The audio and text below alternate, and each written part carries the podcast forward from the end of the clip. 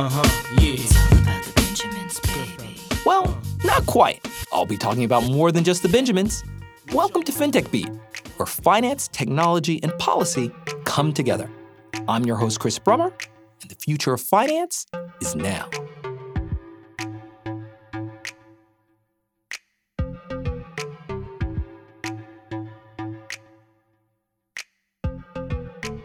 Brexit, the once in a lifetime event concerning the UK's departure from the EU, made for some surprising bedfellows and supporters. Few people in the UK were more vocally supportive about Brexit than Barney Reynolds, the head of the global financial institutions practice at Shearman and Sterling, an international law firm. Over the course of nearly a dozen articles and six books, Barney penned widely read and highly influential op eds over the advantages of Brexit leaving the European Union and outlined his views of the legal positions that would prove most successful during the months long harrowing negotiations. Now that Britain has left the EU, his attention has turned to fleshing out the blueprint for future financial services trade with the European Union after Brexit. Which, of course, got me thinking. Now that the UK's negotiations with the EU are underway, how will the country's fintech sector evolve? Mr. Reynolds, ever the regulatory diplomat, was extremely gracious in making the time to share his views for our FinTech Beat listeners. Always look on the bright side of life. Always look on the light. Barney, thanks for making it onto the show. Pleasure. It's uh, nice to be with you, Chris. Many uh, of, of our listeners are not uh, in the United Kingdom. Uh, where exactly has Brexit left um, financial services firms in the UK? So, um, at the moment, the UK still um, operates within the EU uh, legal and regulatory framework, and that will continue until the end of this year, um, 2020. At the beginning of 2021, uh, the UK for financial services either will um, break free and um, set its uh, own standards in its own way, uh, or it will have um, entered into some sort of trading arrangement or agreement with the EU that uh, continues some or all of the existing mutual access arrangements between the UK market and the EU's uh, financial market. So, what does that mean in real terms for the size and competitiveness of the UK's capital markets? I mean, uh, up to now, UK firms have been able to compete on equal footing with firms in continental Europe. Uh, but if there's no deal inked, will EU firms no longer come to London to do business if, if the UK is no longer a member?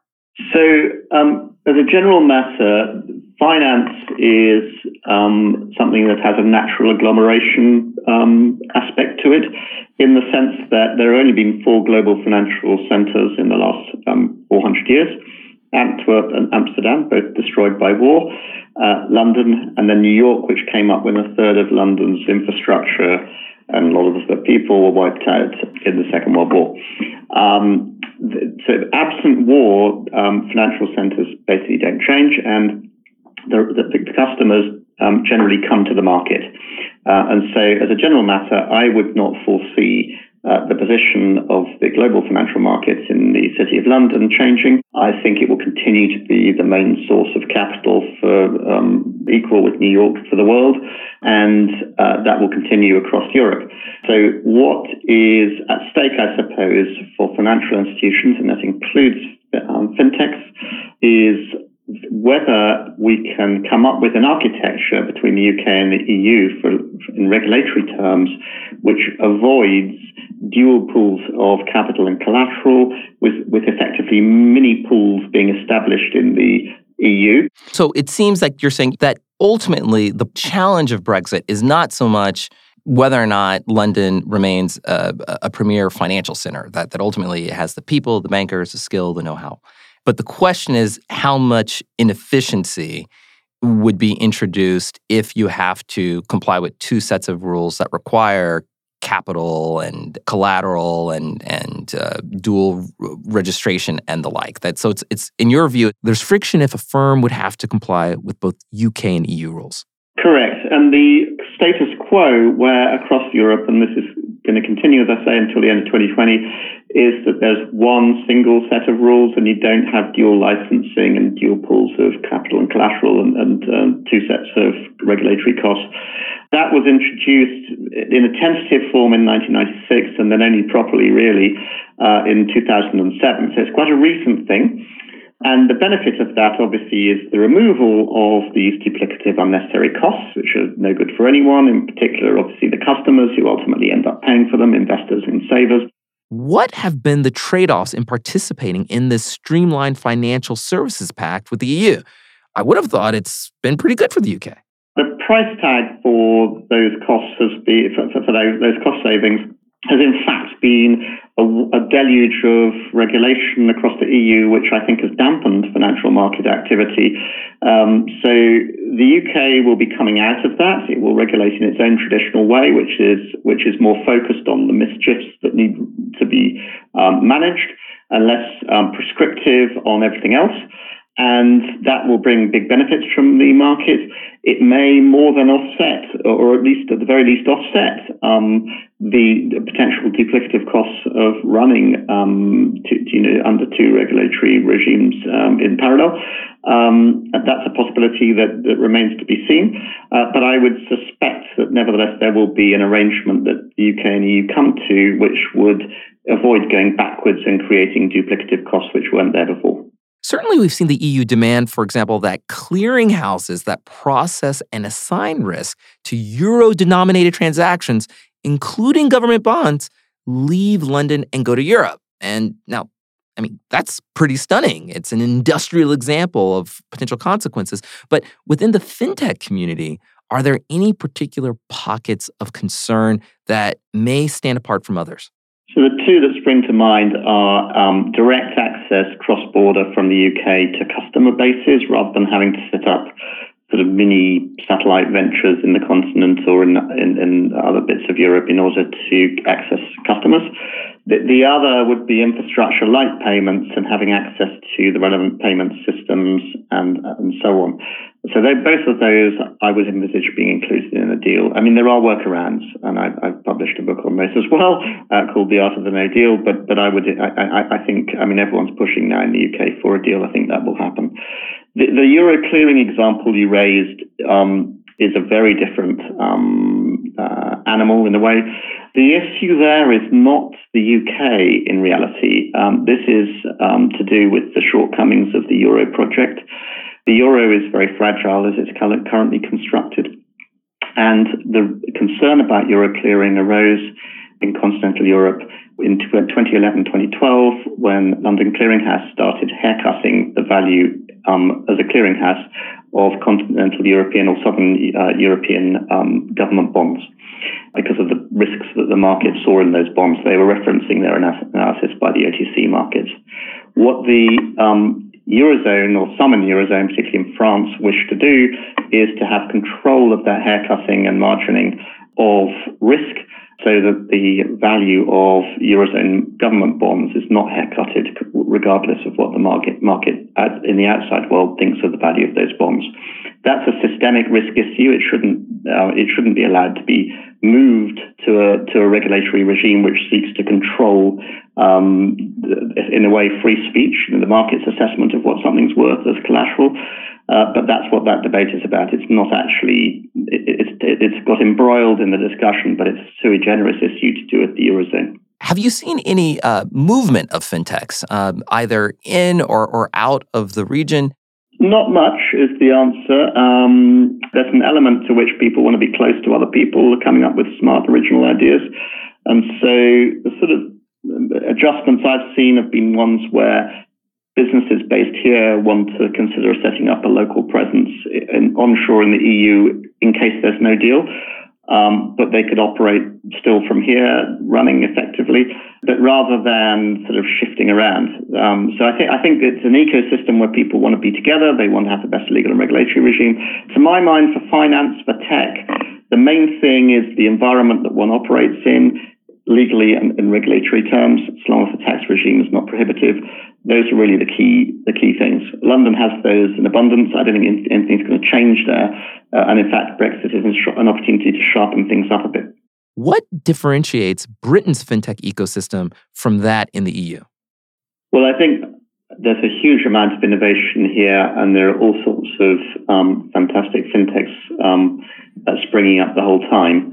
Um, but, but in fact, at the end of this year, at uh, the end of 2020, when the UK comes out of the EU regulatory architecture, one of the um, uh, benefits, in a way, of Brexit will be extricating the EU's legal and regulatory regime from the civil law approach of purposive regulation over prescriptive rules um, which which is just a different way of approaching the law that, in my view, tends to dampen tech and financial innovation. Could you explain that? What do you mean by the civil law approach and, and, and extricating it? Yeah, the EU's legal approach is based principally on the civilian method, and the civil law method which you know is um, developed you know from from its origins as far back as the Roman Emperor Justinian, is based on um, a, a, sort of a technique uh, involving control of markets, control of the the outer regions of the Roman Empire.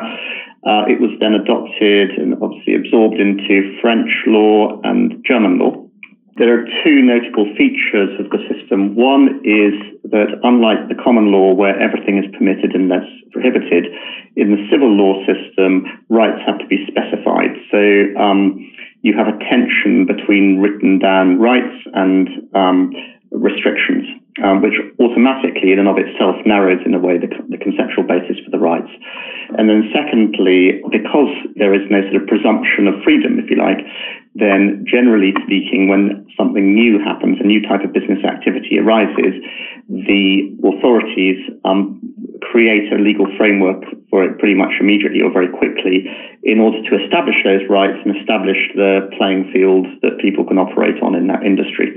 If you try, if authorities are trying to prescribe all the time how the world is to, to fit into certain boxes, those boxes quickly, if they are properly thought out at the very beginning, which is often not the case, but if they, even if they were to be, they very quickly ossify and become out of date, and in fact, restrictions on innovation and business. That's really interesting. So you're basically saying that civil law may not necessarily be hospitable to innovation, right? I mean, that's that because of the top down manner in which it develops from legislators and from statutes on the high, and, and you compare it to common law, which for our, our non legal listeners is more ad hoc, uh, you can come to the conclusion that common law, since again it's more ad hoc, more tentative, based on incremental decisions by judges, and thus adapts piece by piece, that that may be more hospitable to innovation especially in those instances where we don't know where that innovation will ultimately lead. How, how then can you look at how fintech law, in and of itself, will ultimately uh, be able to be interoperable between these, uh, you know, the the common law approach in, in the UK, obviously in the United States, and then the European Union. When you think about uh, Brexit, I, I know that you've proposed an enhanced equivalence regime, and maybe you can walk through what equivalence means in the first place. But you've you've tried to think through this question uh, about how do you take these two very different approaches so that fintech firms can can operate across borders.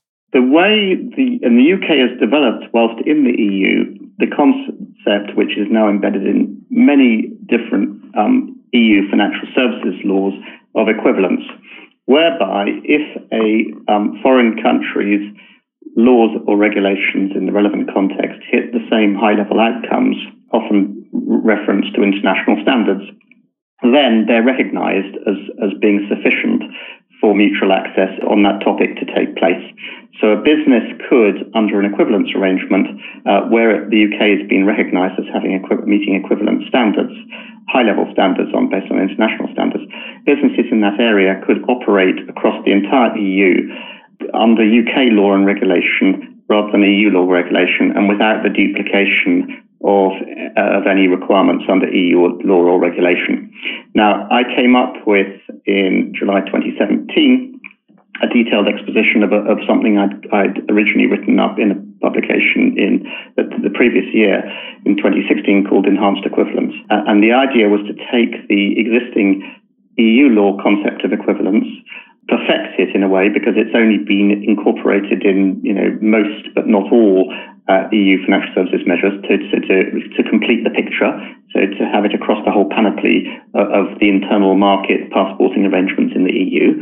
And then, so you fill in the gaps, then you'd have predictability around it, so you'd put a legal structure over that um, with, a, with a dispute resolution process on uh, where you have experts determining whether a high level outcome has been met, um, mainly by reference to the Basel rules um, uh, for banking. Let me just jump in to sort of uh, make sure I'm, I'm following it. So usually, if, if you if one country wants to create a streamlined ecosystem so that its firms can operate into another country, the two countries, from a regulatory standpoint, develop this equivalence understanding, saying that your regime is more or less equivalent to mine. So, you know, the, our, our firms can operate in each other's backyards. But but this process, it has even within the EU, it has some gaps, and you want to fill those gaps, as well as to create some kind of dispute resolution mechanism. Is that something that you're envisioning just for the European Union for purposes of Brexit? Or is this something that you're thinking about for Britain's and for the UK's global strategy post Brexit? The latter, I would use this globally. So, as I said, the UK has been, uh, you know, the large driver in creating this conceptual framework. The US doesn't have it. It's, you've got the substituted compliance concept at the moment. I'm hoping the US will be interested in this uh, and other countries. Could you maybe explain the difference in between enhanced equivalence and the substituted compliance then here in the United States? When a country's, a foreign country's laws or regulations in a particular area are declared to be equivalent, there is complete reliance on the um, application of those laws and regulations um, locally in the foreign current, country um, and businesses operating under those laws or regulations can operate across the EU in reliance on their local rules and regulator. Substituted compliance is slightly different, which is that the US uh, will allow for a lighter touch, if you like, application of its rules, um, where the rules on a line by line basis pretty much are assessed as being the same if, or as close as, as, as, can be to the US rules abroad. And the, the, there are some aspects in the of EU law uh, that have been recognized on this basis, where if you comply with the EU versions, that sort of helps you in relation to, to the level of regulatory oversight in the US. But there's no outsourcing or recognition granted. So the US will continue the US regulators continue to oversee and monitor. And there's double jeopardy in a way. So if you breach the laws um, over here, you'd be in breach of the law here, and you would be in breach um, of the law in the US. So it's a different it's less generous, um, less collaborative architecture. The US being much more of a trust but verify a system where you have a framework that allows an initial uh, degree of collaboration, but but ultimately the you know the sword of Damocles is sort of held behind the back, uh, whereas the EU method is is much more generous uh, upfront once we've once some kind of uh, cross border arrangement uh, has been inked.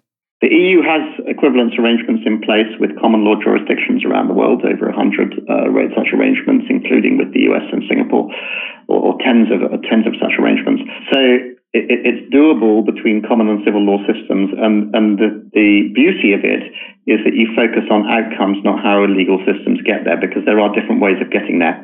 It recognizes that there is a benefit to everyone of having access to the best possible financial services and products in the world, and that there's a benefit in competition um, so that people can have the opportunity to compete on the best possible terms. And if you're able to do that within a legal and regulatory environment that's more favorable, but while still protecting the market from systemic risk and other risk, that is all for the benefit of everyone in the world when you look at enhanced equivalence, I mean, this this is probably going to take uh, some some resources. You know, one of the questions that was asked, even when it comes to Britain's trade relationships, so you know, outside of just financial services, but trade and goods, was that you know uh, the UK had to go and develop a brand new trade corps of you know of, of, of, trade diplomats because they have a bunch of new trade agreements to either renegotiate or to ink with all of these other countries in the world because they had been up to that point in time operating through the European Union.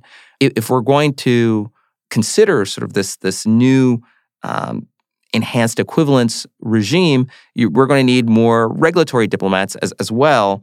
Does the UK even have the capacity um, at this point in time to build out and to operationalize sort of equivalence on a global scale? I believe the UK does have the capacity for this. In reality, within the EU, the UK, as the host of the global market in this time zone, has led the way on drafting and thinking about regulations. So there are lots and lots of very high end regulators here. Uh, who are in the weeds of the detail of regulatory regimes and how they work. They have very strong ties with uh, US counterparts and others around the world. Uh, so I think it's eminently doable. I think the concept of equivalent, I mean, the reason I took equivalence as a concept is it's, it's in a way one that we've already been working on. Um, one could try and come up with things, something from scratch, but there has been no better idea that anyone's come up with than pegging things to high level outcomes, which is really the underpinning of the equivalence context concept. It would save US financial institutions and fintechs capital and collateral if we get it right. It would give, more importantly, access to US systems and corporates, uh, access to um, the global financial products um, available, incubated and uh, developed and made available through the, the London market, which, which opens up horizons that aren't so readily available in the time zone in, in the US. It's just you know, it's a different market. Barney, thanks so much for making it onto the show. Pleasure. Good to talk to you, Chris.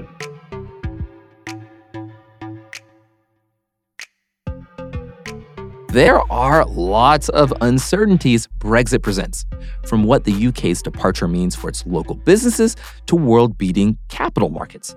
But for fintech in particular, a considerable sense of unease seems to center on not just what kinds of cross border access will be available to companies once separation is finalized, but also on which native legal systems will serve to best foster sustainable, socially helpful, and competitive innovation.